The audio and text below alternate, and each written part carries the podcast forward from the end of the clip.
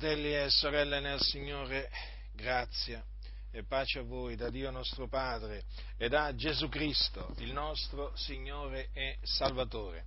L'Apostolo Paolo, nella sua prima epistola ai Santi di Tessalonica, menziona i morti in Cristo e dice che quando Gesù in quel giorno stabilito da Dio scenderà dal cielo con potente grido, con voce d'arcangelo e con la tromba di Dio, dice che i morti in Cristo risusciteranno i primi. Chi sono dunque i morti in Cristo? È di fondamentale importanza questo saperlo perché i morti in Cristo in quel giorno risusciteranno e verranno rapiti sulle nuvole a incontrare il Signore nell'aria. Naturalmente verranno rapiti assieme a, ai viventi che saranno rimasti fino a quel giorno. Ma io voglio occuparmi dei morti in Cristo. Chi sono dunque i morti in Cristo? I morti in Cristo sono coloro che un giorno hanno creduto che Gesù è il Cristo e che hanno perseverato fino alla fine nella fede. E quindi, quando si sono dipartiti dal corpo, avevano la fede in Gesù Cristo, il Figlio di Dio. In sostanza, i morti in Cristo sono coloro che in vita erano in Cristo e sono rimasti in Cristo o hanno dimorato in Cristo fino alla fine del loro corso. Dunque vi spiego ora cosa significa essere in Cristo. Capitolo 5 secondo, della seconda epistola di Paolo ai Santi di Corinto dice l'Apostolo Paolo al eh, capitolo 5, eh, versetto 17, quindi capitolo 5, versetto 17 della seconda epistola di Paolo ai Santi di Corinto. Se dunque uno è in Cristo, egli è una nuova creatura. Le cose vecchie sono passate, ecco, sono diventate nuove. Dunque Paolo è chiaro. Coloro che sono in Cristo sono delle nuove creature o nuove creazioni. In alcune traduzioni al posto di eh, creatura c'è ehm, creazione. Dunque, coloro che sono in Cristo sono delle persone nuove, nuove in quanto hanno un cuore nuovo, hanno uno spirito nuovo, hanno una mente nuova e quindi vivono una vita nuova. E tutto ciò perché sono stati rigenerati. Erano infatti un tempo morti nei loro falli, nelle loro trasgressioni, ma a suo tempo il Signore li ha rigenerati e li ha rigenerati mediante la parola di verità, che è la buona novella che Gesù è il Cristo. Dice infatti l'Apostolo Pietro nella sua prima epistola, siete stati rigenerati non da seme corruttibile, ma incorruttibile mediante la parola di Dio, vivente e permanente, poiché ogni carne è come l'erba, come erba, e ogni sua gloria come il fior dell'erba, l'erba si secca, il fiore cade, ma la parola del Signore permane in eterno, e questa è la parola della buona novella che vi è stata annunziata. Dunque, la parola della buona novella qual è? È quella che dice che Gesù di Nazareth è il Cristo. Mediante questa parola noi siamo stati rigenerati. Quindi da morti che eravamo, noi siamo stati vivificati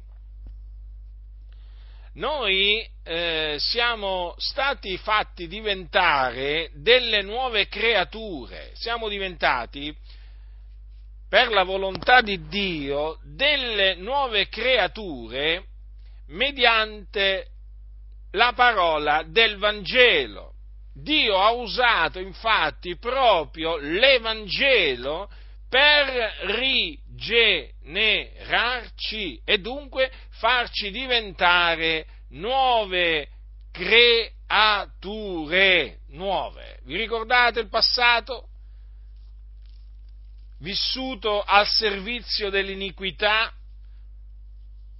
correndo dietro la vanità, ecco il passato è passato appunto. Sono cose vecchie quelle, è la vostra vita vecchia ed è una vita passata. Quando si dice quella cosa fa parte del mio passato, ecco, le cose vecchie appunto fanno parte del nostro passato. Ecco, dice, sono diventate nuove. E già perché, appunto, se uno è in Cristo, è una nuova creatura. E dunque ha un'altra mente, ha un altro spirito, ha un altro cuore, ha un'altra vita. Non ti riconosco più cosa ti è successo. Quanti fratelli e sorelle hanno testimoniato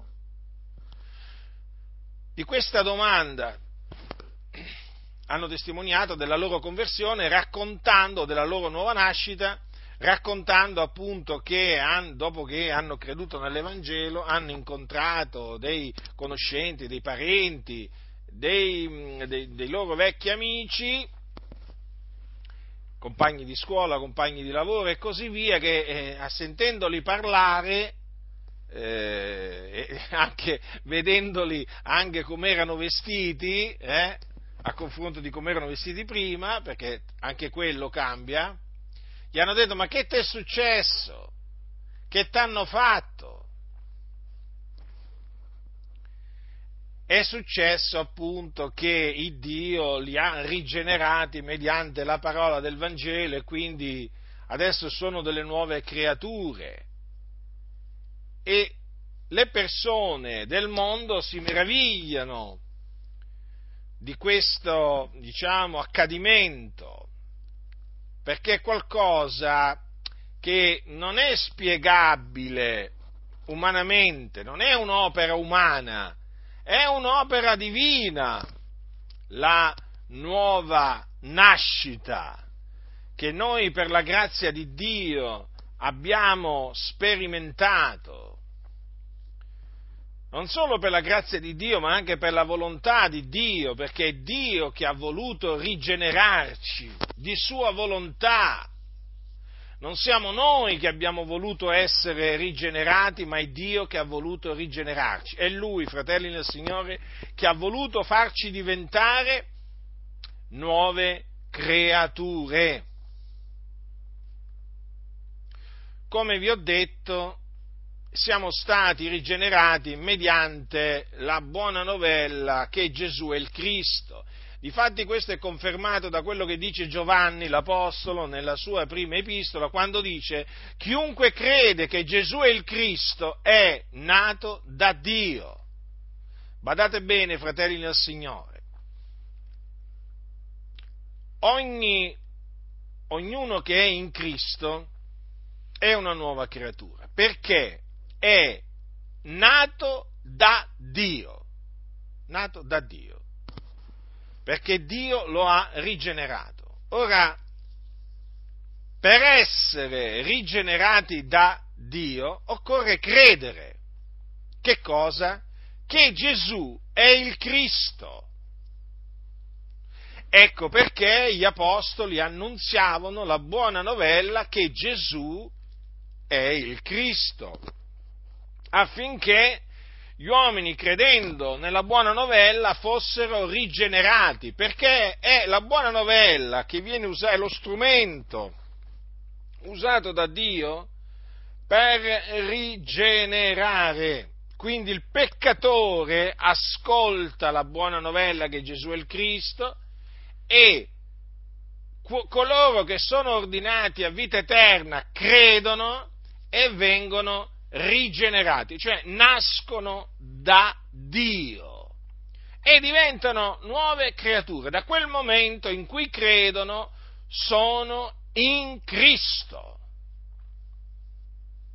Sono dei tralci della vite, sono delle pecore del Signore, sono dei figlioli di Dio, sono membri del corpo di Cristo che è la Chiesa di Dio.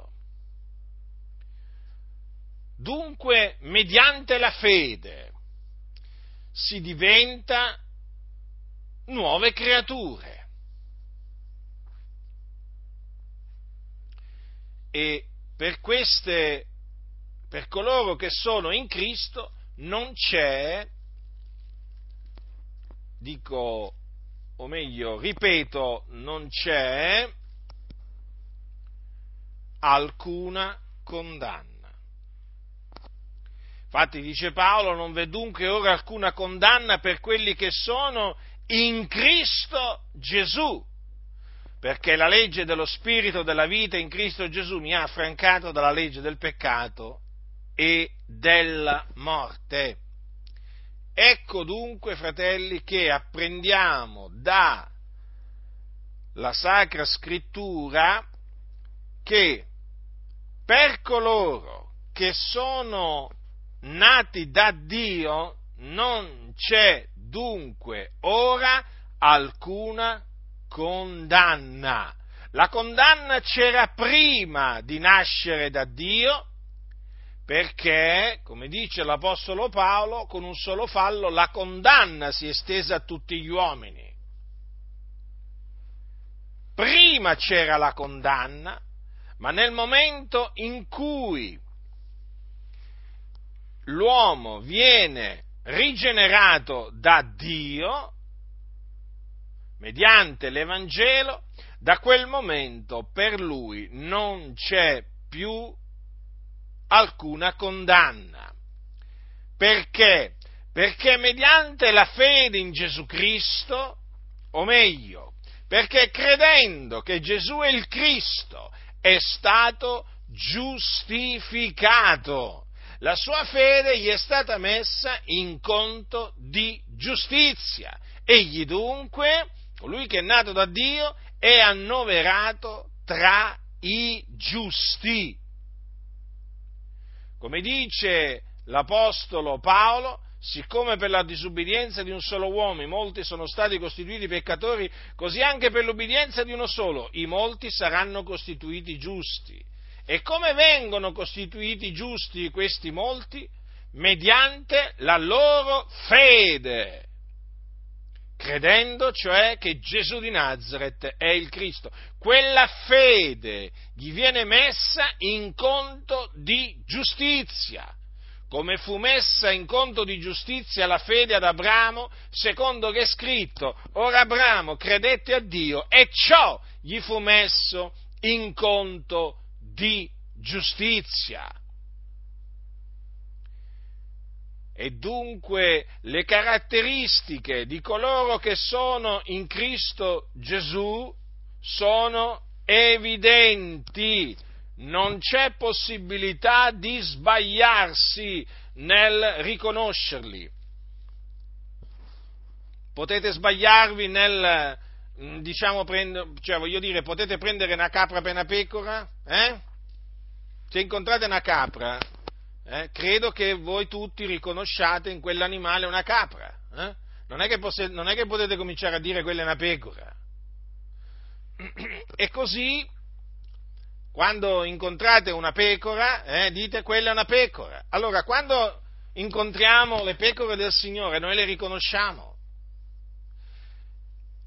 Le pecore che fanno parte di questo piccolo gregge, eh, che il Signore naturalmente si è compiaciuto di, eh, di salvare, noi le riconosciamo.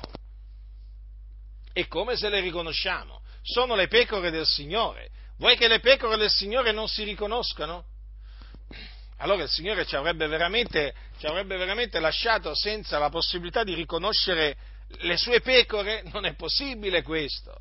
Le sue pecore si riconoscono è come se si, se si, riconoscono. Come nel regno animale si riconoscono le pecore, così nel regno spirituale si riconoscono le pecore del Signore. Le pecore del Signore dunque eh, sono delle nuove creature, perché sono state rigenerate mediante l'Evangelo da Dio, secondo la sua volontà, quando hanno creduto nell'Evangelo, fratelli del Signore. È di fondamentale importanza comprendere la potenza dell'Evangelo. Come vi ho spesso detto, vi continuerò a dire fino a che avrò un alito di vita, l'Evangelo è potenza di Dio per la salvezza di ognuno che crede. E l'Evangelo è la buona novella che Gesù è il Cristo. Mediante l'Evangelo mediante la fede nell'Evangelo si viene salvati, giustificati, santificati, eh, si viene eh, riconciliati con Dio e si viene rigenerati. L'Evangelo è indispensabile per, eh, affinché l'uomo diventi una nuova creatura. Non c'è rigenerazione senza l'Evangelo, fratelli del Signore. Ci può essere un, un, una parvenza, un'apparente rigenerazione, ma non è la vera rigenerazione, fratelli. Attenzione a non, a non, confondere, a non confondere, le cose, perché oggi ci sono eh, molti che eh, si definiscono nati di nuovo, ma non sono nati di nuovo. Oggi il termine na- eh, nati di nuovo oramai va piuttosto, va piuttosto, di moda, un po' come in America quando eh, diciamo spesso si viene a sentire che quel cantante o quell'attore è born again, cioè nato di nuovo, poi eh, voglio dire vai a verificare, non sono assolutamente persone, persone nate, nate, di nuovo, perché non sono persone che eh, diciamo sono state rigenerate, non sono delle nuove creature, sono rimasti tali quali a come erano, a come erano prima. Quindi badate bene che oggi in molte, in molte, chiese si parla di nuova nascita, ma non è la nuova nascita di cui parla la sacra, la sacra scrittura. Oggi molti per nuova nascita intendono unirsi a un'organizzazione. Eh? Sapete, oggi molti predicano la propria organizzazione o la propria associazione, non predicano l'Evangelo e dunque esortano le persone a credere nella loro organizzazione, esortano le persone a convertirsi alla loro organizzazione. Ora, queste, queste comunità non, predic, non, predicando l'Evangelo, che cosa pensate? Che ci saranno persone nate di nuovo? Eh? Come fanno a nascere di nuovo i peccatori senza avere udito l'Evangelo? Non possono, fratelli del Signore non si può essere salvati senza avere creduto nell'Evangelo, non si può essere rigenerati senza avere creduto nell'Evangelo, non si può essere riconciliati senza avere creduto nell'Evangelo. Fratelli, non vi fate ingannare, non vi fate ingannare, il fulcro, il centro è sempre l'Evangelo, non distogliete mai i vostri occhi dall'Evangelo, neppure le vostre orecchie, neppure i vostri passi, veramente, fratelli del Signore, rimanete ancorati all'Evangelo di Cristo, di Cristo Gesù. Dunque ecco, ecco chi sono appunto coloro che sono in Cristo. Quindi coloro che sono in Cristo hanno la fede in Cristo, la fede degli eletti, che è la fede degli eletti di Dio, perché coloro che sono in Cristo sono gli eletti, gli eletti di Dio, coloro che Dio ha eletto in Cristo prima della fondazione del mondo. Dunque essi hanno la fede e conservano la fede fino alla fine del loro corso. E quindi quando si dipartono dal corpo si dipartono credendo, credendo, hanno la fede, quando spirano hanno la fede in fede dunque costoro sono morti, nella fede sono morti, nella fede nel Cristo, nel Figlio di Dio, come morì l'Apostolo Paolo, il nostro caro fratello Paolo da Tarso. Rendetevi conto che a distanza di molti secoli ancora parliamo del nostro caro fratello Paolo. Hm? Io sono contento di parlare di Paolo, non mi stanco mai di parlare di Paolo e di quello che ha scritto, di quello che ci ha lasciato scritto per la grazia di Dio, di quello che il Signore veramente gli ordinò di trasmetterci e quando mai? Non ci si può stancare. L'Apostolo Paolo imitava Cristo e annunziava la parola di Dio e quindi assolutamente bisogna continuare sempre a parlare di quello che Paolo, dell'esempio che ci ha lasciato Paolo e anche di quello che ci ha trasmesso da parte di Dio. L'Apostolo Paolo, prima di morire, disse a Timoteo diverse cose, scrisse a Timoteo diverse cose, tra le quali queste, le leggiamo alla fine del, del capitolo 4 eh, di Seconda Timoteo. Paolo dice quanto a me io sto per essere offerto a mo' di libazione, il tempo della mia dipartenza è giunto. Io ho combattuto il buon combattimento, ho finito la corsa, ho osservata la fede del rimanente, mi è riservata la corona di giustizia che il Signore, il giusto giudice, mi assegnerà in quel giorno. E non solo a me, ma anche a tutti quelli che avranno amato la sua apparizione. E più avanti dice queste parole, il Signore mi libererà da ogni mala azione e mi salverà nel suo regno celeste, cioè nel regno dei cieli, che è di Dio. Cosa ha detto dunque Paolo? Mi salverà, il Signore mi salverà nel suo regno celeste. Aveva questa fiducia nel Signore che quando sarebbe dipartito sarebbe entrato nel regno dei cieli e dunque che sarebbe andato ad abitare con il Signore. E non era forse questo il suo desiderio? Vi ricordate quando ai santi di Filippi disse per me il vivere Cristo e il morire guadagno? Eh? Vi ricordate quando disse sempre ai filippesi, sono stretto dai due lati, ho il desiderio di partire ed essere con Cristo perché cosa di gran lunga migliore? Notate, lui definiva il, il, il dipartirsi eh, l'essere con Cristo, dopo quindi la propria dipartenza, una cosa di gran lunga migliore che rimanere nella carne. E quando dunque venne il giorno stabilito da Dio, egli partì dal corpo ed andò ad abitare con il Signore. Ai santi di Corinto aveva detto queste parole.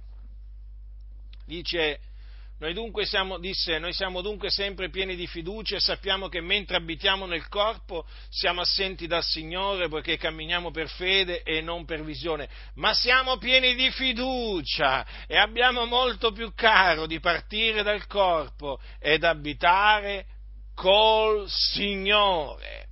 Dunque, quando quel giorno Paolo si partì dal corpo, andò ad abitare con il Signore nel regno celeste del Signore.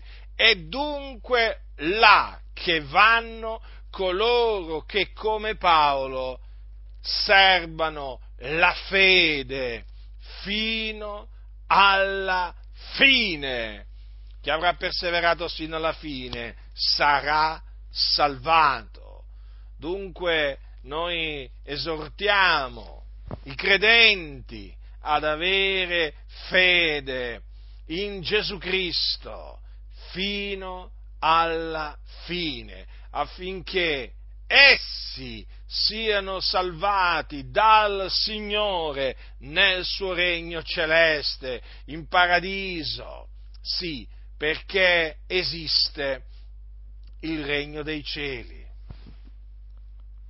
Esiste, esiste il paradiso, non è un'invenzione della Chiesa. Esiste il paradiso per coloro che muoiono in Cristo. Beati dunque coloro che muoiono in Cristo. Sono beati perché vanno in cielo ad abitare con il Signore e appunto come non si può essere beati eh, se si va bea- quando si, si, va ad abitare con il Signore. Eh? Avete presente quando si dice tra di noi, ah che bella giornata che abbiamo passato coi fratelli, è bello no? stare coi fratelli, quanto è buono e piacevole che i fratelli dimorano assieme, no? Ora voglio dire, ma se si sta bene con i fratelli, pensate in cielo quanto si sta meglio con il Signore, là si va ad abitare, là si abita con il Signore, si dimora con il Signore della gloria, il Re dei Re, il Signore dei Signori, fratelli del Signore. Ricordiamoci eh, che cos'è il regno dei cieli, ricordiamoci chi abita il cielo. Dunque, eh, come dice, come dice la, sac- la, la, Sacra Scrittura nel libro del, dell'Apocalisse, dice beati morti che da ora innanzi muoiono nel Signore. Sì, dice lo Spirito, essendo che si riposano dalle loro fatiche, poiché le loro opere li seguono. Notate, sono dichiarati beati quelli che muoiono in Cristo Gesù, perché il Signore, eh, chi è il Signore? È Gesù Cristo. Eh? Sono beati, felici, benedetti. E come come potrebbero non essere beati coloro che sono con il Signore? Là dove sono io sarà ivi il mio servitore, anche il mio servitore. Notate, fratelli nel Signore, Gesù veramente ha promesso, ha promesso, ha promesso che coloro che muoiono, muoiono eh, in Lui vanno con Lui in cielo e sono beati perché si riposano dalle loro fatiche, perché appunto eh, il regno dei cieli è il riposo di Dio, dove entrano coloro che perseverano fino alla fine. Infatti dice la scrittura resta dunque un riposo di sabato per il popolo di Dio, poiché chi entra nel riposo di lui si riposa anch'egli dalle opere proprie, come Dio si riposò dalle sue. Vedete, fratelli nel Signore, quanto è chiara la Sacra Scrittura. ma quanto è chiara la Sacra Scrittura, anche in merito alla sorte de, di coloro che eh, muoiono in Cristo Gesù, si riposano perché appunto entrano in questo luogo di riposo meraviglioso, glorioso, celeste, eh? dove, dove, ci sono gli angeli, dove c'è il trono di Dio, dove Gesù Cristo, il figlio di Dio, è seduto alla destra di Dio, dove ci sono i cherubini, dove ci sono i serafini, eh? dove ci sono creature celesti, fratelli nel Signore. Fratelli nel Signore, rendetevi conto di che cos'è il paradiso, secondo quello che dice la scrittura. Eh? È un luogo meraviglioso, esiste il paradiso, è come se esiste, e là sono coloro, là ci sono coloro che sono morti in Cristo. Eh? E quindi essendo là non vogliono tornare sulla terra. No, dico questo perché una volta che veramente ci si diparte dal corpo e si va col Signore, poi non si vuole più, si vuole più tornare, fratelli del Signore, su, questo, su, questa, su questa, terra, eh? in questo mondo che veramente giace tutto quanto nel maligno. Quante diverse testimonianze di fratelli e di sorelle che veramente erano, erano, morti in Cristo e si sono dipartiti, sono andati in cielo. Poi il Signore ha voluto che loro tornassero perché ancora non era, giunto, non era giunta la loro ora e eh, diciamo eh, tutti quanti raccontano che in effetti per loro il dovere ritornare sulla terra o comunque il dovere ritornare nel loro, nel loro corpo è stato motivo, diciamo, di tristezza, perché avrebbero preferito rimanere in cielo dove appunto si trovavano in quel momento. Ma il piano di Dio è quello che sussiste e quindi appunto il Signore aveva decretato che costoro dovevano tornare nel loro corpo e quindi risuscitare dai morti, eh, come, come Lazzaro, e eh, appunto poi eh, dipartirsi definitivamente eh, dal corpo in un momento successivo. Anche in questo vediamo la sovranità di Dio. Dio regna, fratelli del Signore, egli fa tutto ciò che gli piace, in cielo, in terra, nei mari, negli abissi. Egli è Dio e guai a coloro che contendono con Dio. Eh? Guardate, fratelli del Signore, che quelli che si mettono a contendere con Dio fanno una brutta fine. Eh? Quelli che lottano contro Dio hanno fatto sempre una brutta fine. Eh? Non quelli che temono il Dio, ma quelli che lo disprezzano, lo scherniscono, che si mettono a lottare contro di lui, che si mettono ad adulterare la sua parola, ad annullare la sua parola, fanno tutti una brutta fine, fratelli del Signore tutti quanti, tutti quanti, guai a coloro che si mettono, che si mettono contro, contro Dio. Dunque, noi abbiamo, fratelli nel Signore, questa eh, fiducia, la stessa fiducia che aveva l'Apostolo, l'Apostolo Paolo. Eh? Diceva Paolo, infatti, lo ripeto, siamo sempre pieni di fiducia, pieni di fiducia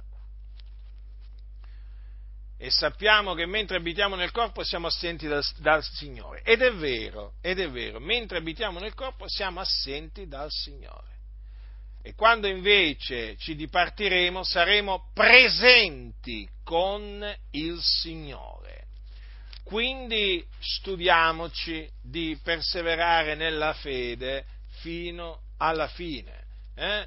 Per poter dire veramente assieme all'Apostolo Paolo ho serbato la fede. Dunque coloro che si traggono indietro, si traggono indietro a loro perdizione, perché appunto gettano via la fede, invece di conservarla la gettano via, invece di dimorare in Cristo fino alla fine, abbandonano Cristo. E dunque quelli che si traggono indietro non, non muoiono in Cristo, ma muoiono nei loro peccati e dunque vanno in perdizione, nelle fiamme dell'inferno. Sì, un giorno avevano creduto anche loro, sono stati per un tempo nostri fratelli, però poi si sono tratti indietro a loro perdizione, guai a loro. Dunque perseveriamo fino alla fine affinché, come dice eh, lo, scrittore, lo scrittore agli ebrei, eh, dopo aver detto noi non siamo di quelli che si traggono indietro alla loro perdizione, dice ma di quelli che hanno fede per salvare l'anima. Sì, per salvare l'anima, fratelli, bisogna avere la fede, non si può salvare l'anima senza la fede. Ecco perché Paolo disse, poté dire, il Signore mi salverà nel suo regno celeste, perché aveva la fede. Quindi conservate la fede, fratelli, è una fede preziosa, è la fede degli eletti di Dio. E dunque i morti in Cristo che risusciteranno per primi sono appunto coloro che abitano con il Signore in questo momento, eh, parliamo di quelli che sono già morti in Cristo, eh, che sono appunto in cielo, nel regno dei cieli. Quando dunque ci sarà la resurrezione dei giusti alla venuta del Signore Gesù, i morti in Cristo risusciteranno i primi, per cui eh, essi recupereranno il, il corpo nel quale, eh, nel quale eh, avevano abitato sostanzialmente. Diciamo quella tenda, quella tenda eh, dalla quale essi si erano dipartiti e che poi era andata distrutta perché si era corrotta, eh? aveva visto la corruzione, Ecco, il Dio risusciterà quella tenda eh, e naturalmente, intendo il corpo per tenda, e eh, quel corpo eh, sarà reso incorruttibile, immortale, mm, glorioso. E quel corpo naturalmente si ricongiungerà con l'anima. Mm?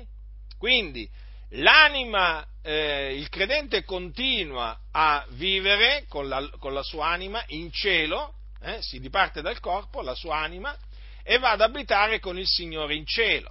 Quando ci sarà la resurrezione dei giusti, l'anima e il corpo si ricongiungeranno.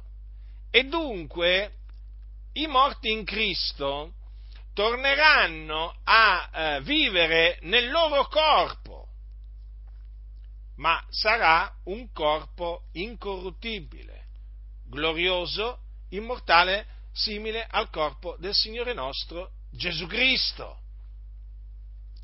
E con quel corpo vivranno eh, per sempre col Signore.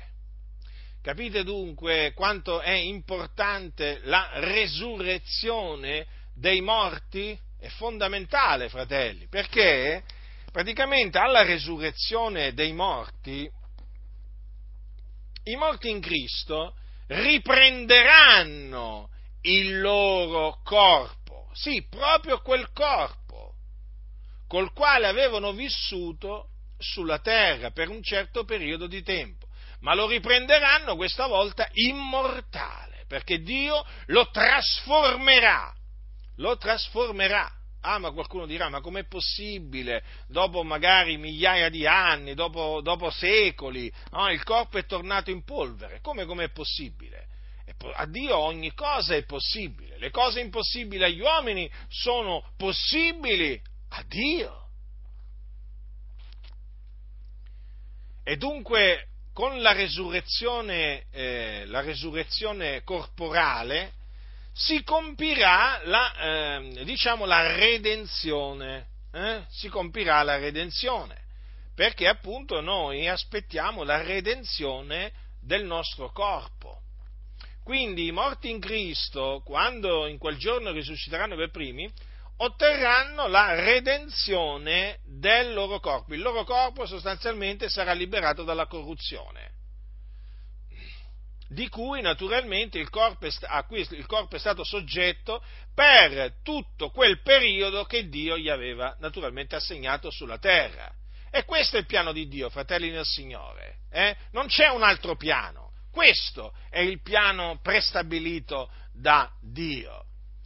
E dunque eh, i morti in Cristo eh, recupereranno il loro corpo. Il loro corpo non andrà perduto per sempre, ma viene il giorno in cui quel corpo risusciterà, tornerà a vivere, sì esattamente quel corpo. D'altronde questo è quello che ci insegna la resurrezione di Gesù Cristo. Gesù Cristo con quale corpo tornò a vivere, con quale corpo apparve ai suoi discepoli, se non con quello stesso corpo eh, che, eh, diciamo, ehm, che era stato trafitto, eh, che era stato trafitto sulla, eh, sulla croce? Sì, lo stesso corpo. Infatti, quando Gesù apparve ai suoi discepoli, che vi ricordate, no? Erano impauriti, smarriti, pensavano di vedere uno spirito, Gesù disse loro: Perché siete turbati? Perché vi sorgono in cuore tali pensieri? Guardate le mie mani, i miei piedi, perché sono ben io, palpatemi e guardate, perché uno spirito non ha carne e ossa come vedete che ho io.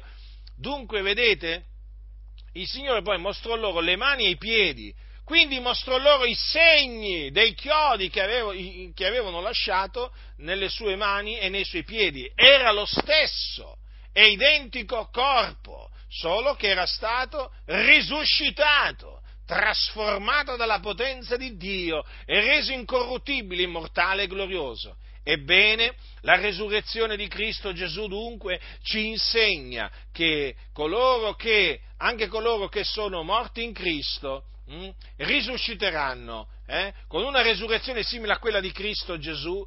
E dice bene Paolo, dice bene Paolo quando, quando, afferma, quando afferma, ai santi, ai santi, di, eh, ai santi di Corinto, eh, ai santi di Corinto, cosa gli dice? Il corpo però non è per la fornicazione, ma è per il Signore, e il Signore è per il corpo. E Dio, come ha risuscitato il Signore, così risusciterà anche noi mediante la sua potenza. Vedete, fratelli del Signore, quanto è importante la resurrezione dei morti? Eh? Se noi abbiamo creduto che Gesù Cristo è risuscitato dai morti, eh, è chiaro che dobbiamo credere anche che i morti in Cristo risusciteranno e risusciteranno con un corpo simile al corpo glorioso di Gesù Cristo.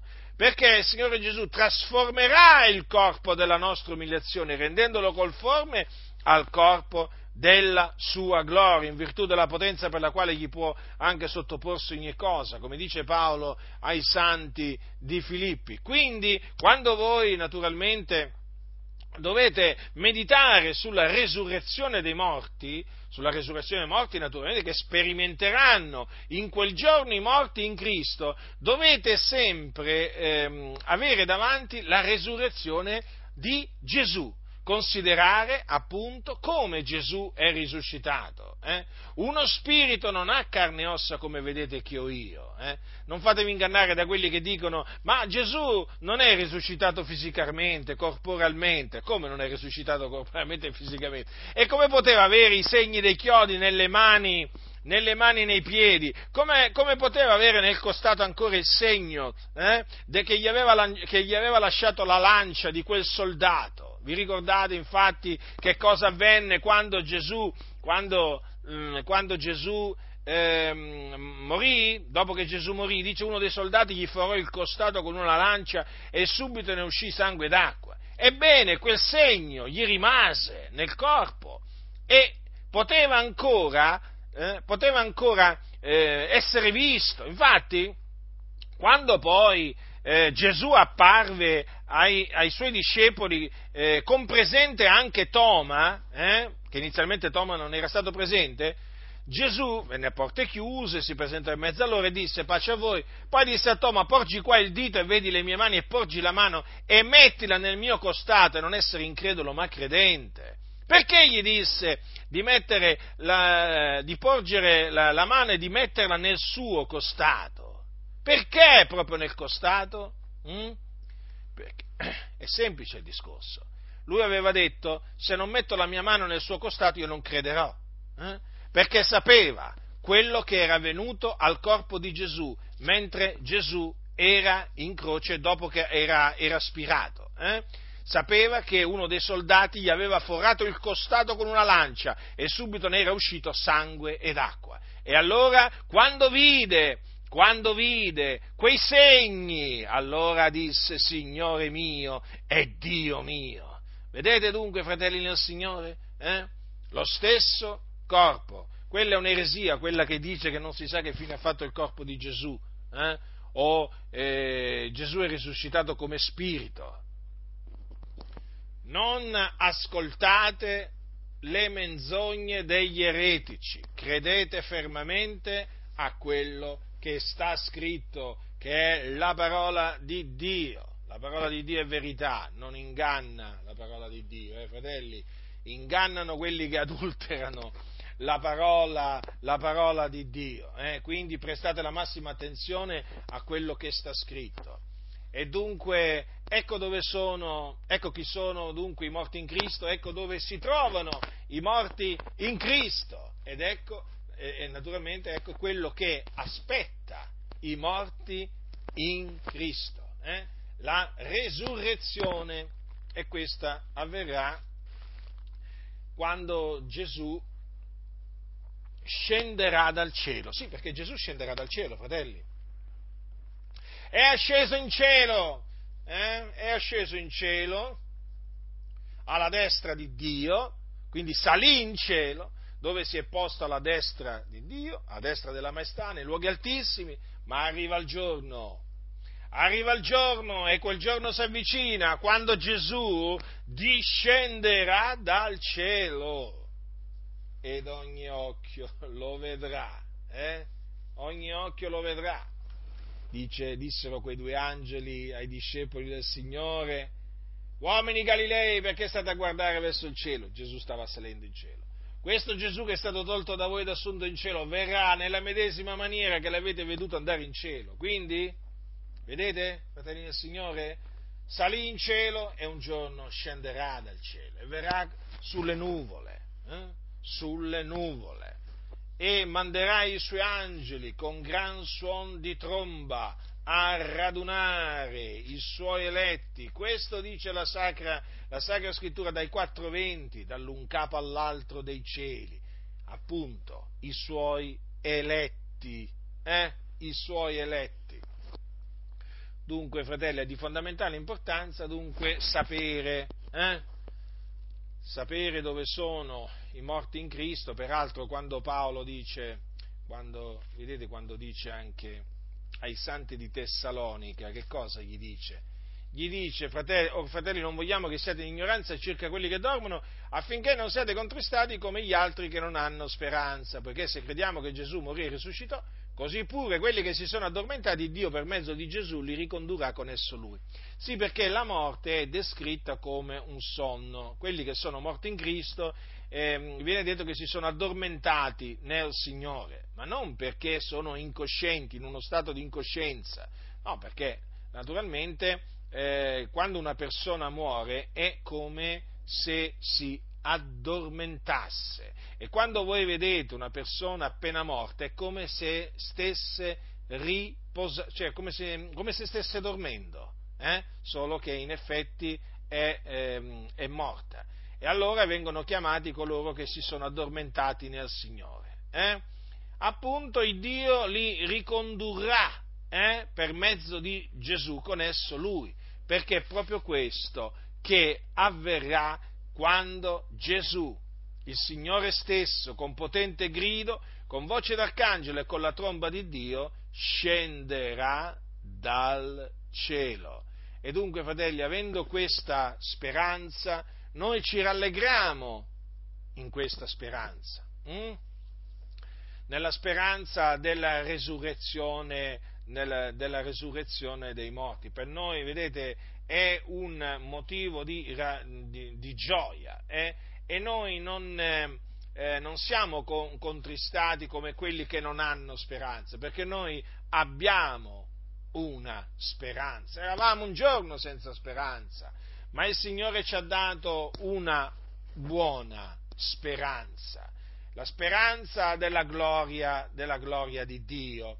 E dunque rallegriamoci, fratelli, nella speranza della gloria di Dio e ringraziamo il Dio per averci dato questa, eh, questa, questa speranza.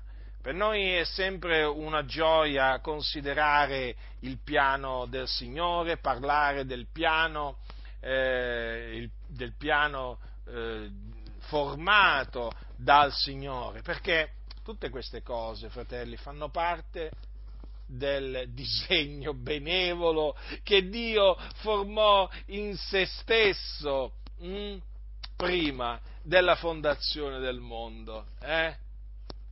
Quando leggiamo le sacre scritture noi dobbiamo sempre considerare che questo fa parte del disegno di Dio, di un disegno che, che è stato formato da Dio, fratelli, non da un uomo, da Dio. Ma vi rendete conto questo, questo disegno? Di, da quanti particolari è formato, da quante parti, e sono tutte incastonate così bene, ma così in maniera perfetta, è tutto al posto, al posto, ogni cosa è al posto giusto, non c'è una cosa fuori dal suo posto, non c'è, come si suol dire, una nota stonata, è tutto veramente in perfetta armonia nel piano di Dio. Beati quelli che veramente conoscono il piano di Dio, perché eh, questa conoscenza ti dà tanta gioia, ti dà tanta pace. Eh? E allora considerate tutte queste cose, ma veramente il piano di Dio è meraviglioso, è glorioso. E questo piano il Signore l'ha formato prima della fondazione del mondo, ma vi rendete conto quando ancora il mondo non esisteva? Eppure, fratelli, le cose stanno così quanto è grande il Dio. Non c'è nessuno come il Dio. Chi è come Dio? Eh? Chi è come Dio? Nessuno, fratelli del Signore. Veramente il nostro Dio è grande, la sua grandezza non si può investigare. Quanto è savio il Signore, quanto è savio il Signore. E dunque vi ho voluto per l'ennesima volta, perché altre volte vi ho parlato dei morti in Cristo, vi ho voluto parlare di nuovo, fratelli, dei morti in Cristo, perché d'altronde Paolo ne ha parlato, eh? ne ha parlato, la scrittura ne parla e quindi noi anche dobbiamo parlarne. Noi parliamo di quello di cui la scrittura parla. Hm? Le cose occulte appartengono all'Eterno, hm? ma le cose rivelate sono per noi, per i nostri figlioli. Quindi parliamo delle cose che Dio ha rivelato. Il Signore ci ha fatto conoscere queste cose e allora bisogna credere fermamente a queste cose e naturalmente parlarne e difenderle, difenderle dagli attacchi degli scellerati che sono veramente un esercito in mezzo alle chiese eh, che non credono, non credono che i morti in Cristo siano con il Signore in cielo, che non credono, fanno parte tutto del gruppo degli scellerati, che non credono nella risurrezione eh, dei morti, insomma, sono veramente persone che si trovano in mezzo alle denominazioni evangeliche ma che non sono dei cristiani. Sapete che oggi molti, non, molti che si dicono cristiani non credono nella risurrezione dei morti? Lo sapete che oggi molti che si dicono cristiani non credono che quando un cristiano muore si diparte dal corpo e con la sua anima va in cielo ad abitare col Signore.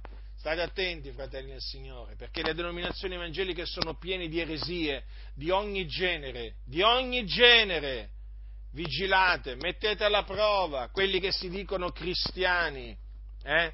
metteteli alla prova, non date per scontato niente, perché qui veramente dietro l'angolo c'è sempre qualcuno che si dice cristiano e, ne- e, nega le cose più evidenti della Sacra Scrittura. Quindi vegliate e pregate, fratelli del Signore, eh? e guardatevi da coloro, e ritiratevi da coloro che non credono nell'immortalità dell'anima, che non credono nella resurrezione, nella resurrezione dei morti, e ce ne sono veramente tanti. Alcuni pensano, alcuni pensano quando appunto si tratta dell'immortalità dell'anima, alcuni pensano subito agli avventisti, ai testimoni di Geova, sì, beh, certo, loro negano l'immortalità dell'anima, loro non credono che l'uomo abbia un'anima che sia immortale, che quindi sopravviva eh, quando, quando, l'uomo muore, eh? e che si diparte e che l'anima del cristiano va in cielo, invece l'anima del peccatore va all'inferno. No, loro non ci credono, non ci credono loro. Eh?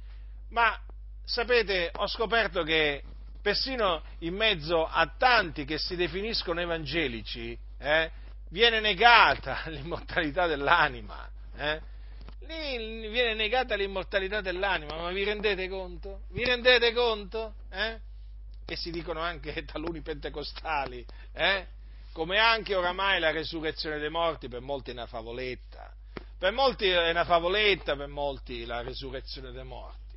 Ma perché? Perché in mezzo, in mezzo alle denominazioni evangeliche ci sono molti eh, che appunto avendo dato ascolto alla filosofia appunto si sono messi a negare la resurrezione dei morti. Quindi state molto attenti, eh? sappiate eh, quello che dice la Sacra Scrittura anche eh, sui, eh, sui, morti in, in Cristo e eh, soprattutto conservate la fede, fratelli, conservate la fede fino alla fine, per poter dire veramente poi in quel giorno ho osservato la fede, il Signore mi salverà nel suo regno celeste. La grazia del Signore nostro Gesù Cristo sia con tutti coloro che lo amano con purità incorrotta.